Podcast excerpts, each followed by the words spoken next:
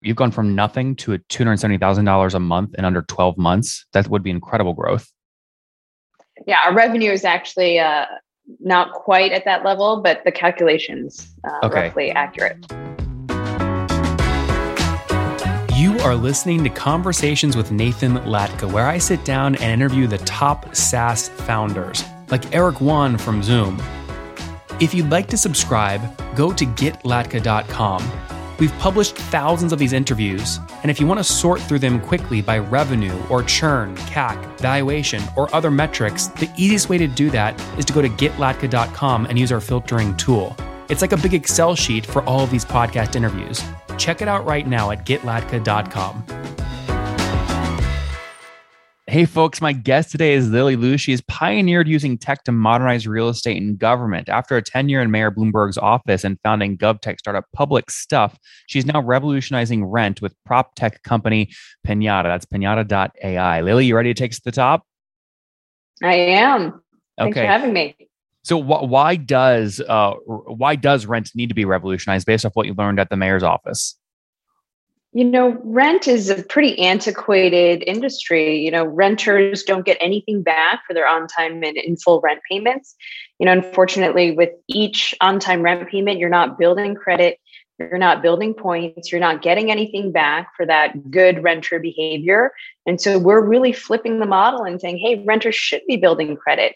That should be reflected on their credit reports, and they should be getting more back when it comes to everyday savings, cash back, points, etc.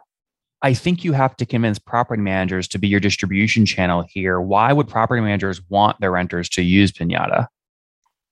You know for property management companies it's a it's very much both a transaction every single month but it's also a service. They're in the industry of essentially hospitality right? Providing a great living experience for their renters and building that relationship. So come time to renew your lease you actually have a good reason to point to.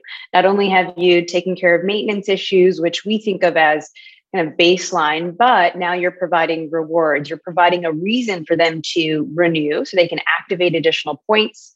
We call them Pinata Cash, and you can get more back when it comes to cash back, perks, rewards, and other things that renters can redeem on in the marketplace. We also have something called uh, custom incentives for property management companies because there's a whole slew of other things that these groups want their renters to do things like maintaining your unit, referring other friends, reviewing folks in social media, renewing your lease, even things like activating your smart home devices. Groups are making investments into these smart tech gadgets in the home, but it's not very good if the renters aren't activating the accounts and actually uh, triggering it so that the data feed goes back to the property management companies. So, is this how you make money? You're charging the property managers here?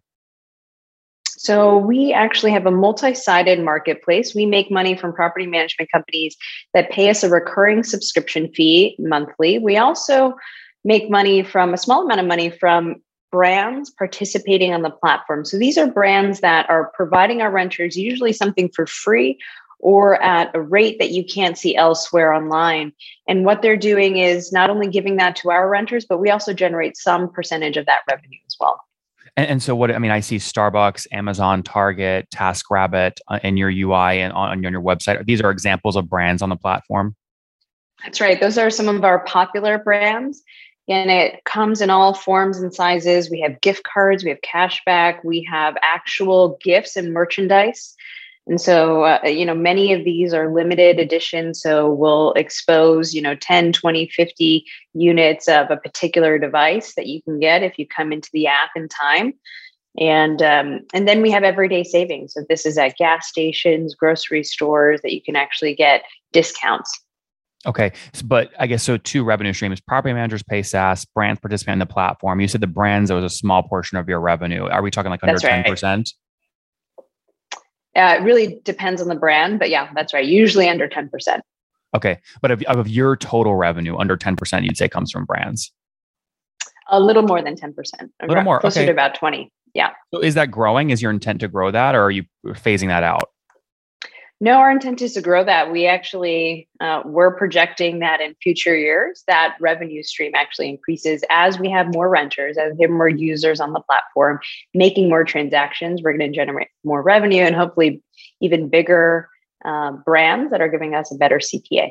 I see. Okay, so then the other eighty percent comes from the property managers. That's right. I love this. Okay, very interesting. So, I guess give me a little bit if there's property managers listening today, right? And they're going, man, I'd love to use this. Or maybe there's a lot of investors on our show that run maybe 12, 24 unit apartment complexes, right? And they're thinking potentially they love to use this. What might they pay? Great question. So, it starts at a dollar per unit per month. Now, that price will vary based on the actual product offering that they want to expose to their renters and the unit size. So, if you're a mom and pop like myself and you have under 20 units, uh, you're not going to get a much better rate than that, although we think it's pretty good based on the value that your renters are getting. If you're a very large um, group with tens of thousands of units, the price will look different. I see. So, the, so uh, a group with you know thirty thousand units on your platform, they could get under a dollar per unit. You correct. Discount. I see. Yeah, I see. But the most expensive is a dollar per unit per month. Uh, that's right. And that's the uh, many of our groups that fall under around uh, 2,000 units are at that price. I see. Okay, very cool. Give me the backstory here. You have an interesting history. When did you launch the business? You know, we actually launched it right as COVID picked up in early 2020. And, you know, one of the one of the things that uh, I've always been a renter on and off throughout my adult life. And so now that's almost two decades. I'm dating myself. and, uh, you know, the first time I remember the first time I went to apply for a home loan, I realized that I only had one credit card and I had not been building credit. I didn't realize the weight that that would carry under a, you know, home loan application. And um, and I also realized that nearly a decade of my on-time rent payments were not reflected. And so I remember trying to pull information to show that hey, look, I'm I'm actually I pay my bills, right? And this is my biggest bill every month. It didn't account for anything. And so uh, really it was born out of the inspiration of really trying to allow folks that are early in building their credit to have that avenue to build credit but also folks that what we call credit invisible, where they may not even be scored yet. And uh, as a credit repair facility, it's a little bit harder. Uh, but really, that's that's one of the big reasons why we started Pinata. It was that, and then also building uh, the ability to get something back. Right, that mm-hmm. brands have things that are valuable for renters in their move in live in and move out experiences. So, how can we support them on that journey for everyday discounts, rewards, perks? Um, and during COVID, it really helped us to narrow in even tighter on our value prop to renters and property management companies. You know, we had a bunch of other ideas. Uh, I remember during that time, and you know, COVID just made us cut uh, cut that slack and just really focus on what was important. Who's we? How many co-founders? So we have our CTO, we have our chief product officer, our president, and uh, chief creative officer. These are all so there's founders. A core four of us. Wow. Oh no, that's our executive team. Co-founders, oh. we have uh, one other co-founder uh, who's our president, chief creative officer, and one who is our board member. Okay, so there's three of you total. Three. Three total. Okay, got it. And and um, it's always fascinating to me how folks structure going into a brand new idea, right? So it sounds like you've got a really a genius creative. You've got maybe someone who's been there, done that on your board, and then that you've got you. Do you split equity sort of evenly amongst the three of you, or do you sort of negotiate that? You know, it's certainly a negotiation, and I think a lot of it really depends on what we're bringing to the table. I've seen, you know, I've been at other early stage companies as a founder as well, and or co-founder rather, and you know, it really just depends on the dynamic. You know, how long have you been ideating on the idea? Did you try something else beforehand? You know, who's bringing what to the table? Is there capital at play? You know, that's obviously an important factor as well. Mm-hmm. And are you are you the engineering part of the co-founding team? Do you get the MVP off the ground? I wish. No, I was. Uh, I am the business, uh, business sales uh, acumen, and uh, you know, obviously everything else um, that a, a CEO has to do. So call it kind of the, the grunt work early on. so, so I get how did you get that? This is a tech platform. There's a beautiful mobile app I see on your website. How did you get that technical? Like, I mean, usually that tech person is in the co-founding team. It sounds like you didn't have that. So I'd love to learn sort of how you structure. You just pay them a lot of money at the beginning, or her? Great question. You know, we actually found a development partner. And so we, you know, we basically iterated on that MVP initially with a development partner. Um, that is that a dev shop when you say dev partner? That's what you mean? Yeah, that's right. Oh, okay. That's right. Yeah. Where'd you find them? Can you can you share who you used and were they good? Um, you know, it was actually a group that I uh, the individual we worked with had worked with this company many times in the past. So I think three or four times with other companies. And so they were pretty well vetted at that point. We had spoken to a bunch of groups, but you know, it, it's a process. And I think if if you can get that that referral from actual experience and you can point to different products. Uh, and for us, it was mobile, mobile and web apps that mm-hmm. were important for us to look at. Many of you guys have used a tool that requires you to upload a CSV file or spreadsheet, and then you get an error, right? You then have to meticulously find blank rows, delete special characters. It's a pain in the butt. Now, your customers run into the same problem when you ask them to upload data to your SaaS platform. You know, they get frustrated, they don't upload. Then you have a ton of empty states in your SaaS UI and the user churns. This is not good. Now, your product is brought to life by this data. You want them to feel this magic as fast as possible. Now, we've tried to solve this at FounderPath by creating downloadable CSV templates and building our own in house importers, and then copying and pasting a long help article to users via email. It just is not fun work. Nobody gets it. Nobody wants to do that work. This is where Flatfile comes in. Flatfile is the data onboarding platform built to take the acute pain out of importing customer data into your product. The nice thing is, enterprises love this because Flatfile is SOC 2 Type 1 and 2 certified, GDPR compliant, super easy to use. So, no more emailing files back and forth like CSVs, no more copying and pasting help articles that no one reads, just clean data quickly so you can grow your SaaS company. In fact, ClickUp Bamboo HR, and HubSpot all use Flatfile. It's one reason they're growing so quickly. Check out Flatfile today at nathanlatka.com forward slash flatfile. That's nathanlatka.com forward slash flatfile. So let's uh, obviously that's nice because there's so many dev shops you never know who's good who's not. So that history is important. Let's fast forward though to today, right? So you're growing the business. How did you get? Well, tell me the story of how you got your, your first property manager on the platform, and then how many property managers are on the platform now today. Great question. Um, you know, in the beginning, we did not charge anything. And that's actually, of course, you take away that friction, it's much easier to sell. But even then, you'd be amazed how difficult it is to get a group, professional group, to actually take an MVP product, use it in house. And we're not talking about something they use internally, there's no exposure for them. It was about having them market this to their renters. They were actually taking on significant work to get our product launched within their portfolio. And it was still a pitch. You know, we still had to go through many processes of selling them, pitching them, showing them the product. And I remember, you know, I remember the the first account that we landed, and it was actually a fairly sizable one.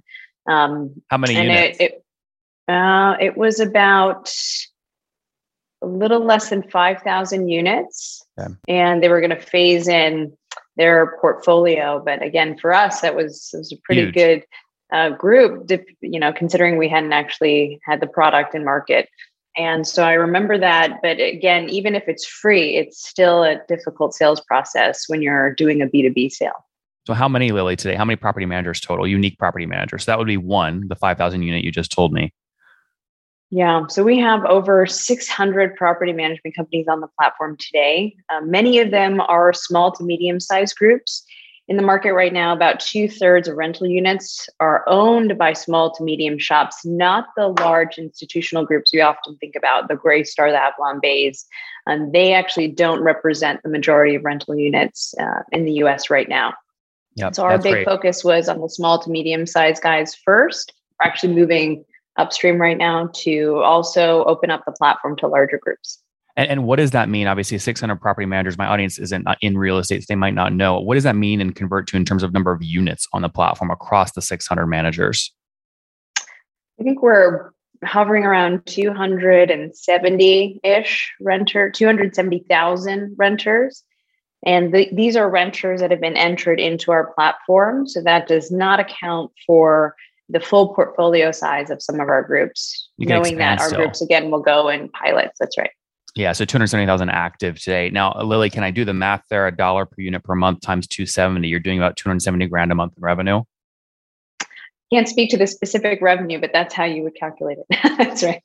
Oh, I was going to say, I, am not making any numbers up. I'm just multiplying your numbers. that's right. So that's right. that math should work. Okay. So, and if you're around that today, just so we can understand growth, do you remember where you were at about a year ago? So, about a year ago, early, uh, if we rewind early 2021, we actually were not generating any revenue. And so we were just coming off of that pilot phase where we weren't charging property management companies anything to use our platform. We were really running the, the MVP tests.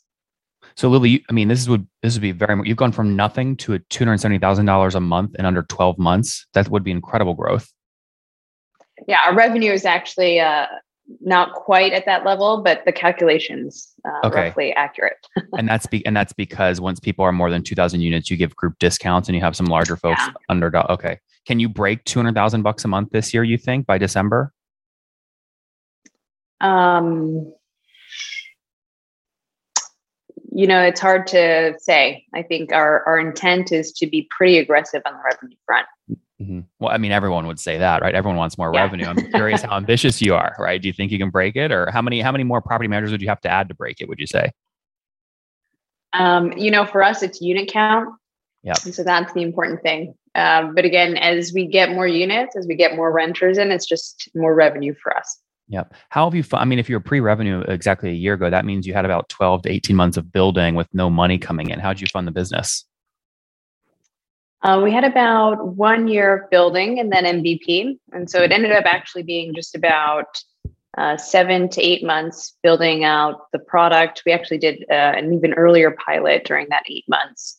And then the, the end of 2020, we actually spent on that, on pulling in those property management companies that were using and piloting the program. And then early 2021 is when we started um, shifting our sales process to have a Lily, sorry, just we're, we're, we're, we're, short on time here. I'm just curious, how did you fund it though, the first 12 months? There's no revenue coming in. Oh, we were seed funded. So we received oh, seed, seed, funding. Yep, that's right. Okay. We raised seed. How much did you raise? And it was at 2020? That was 2020. Um, I think we raised about, we raised a few million in okay. our seed. So it was a pretty good size seed. It's starting like 3 million, something like that.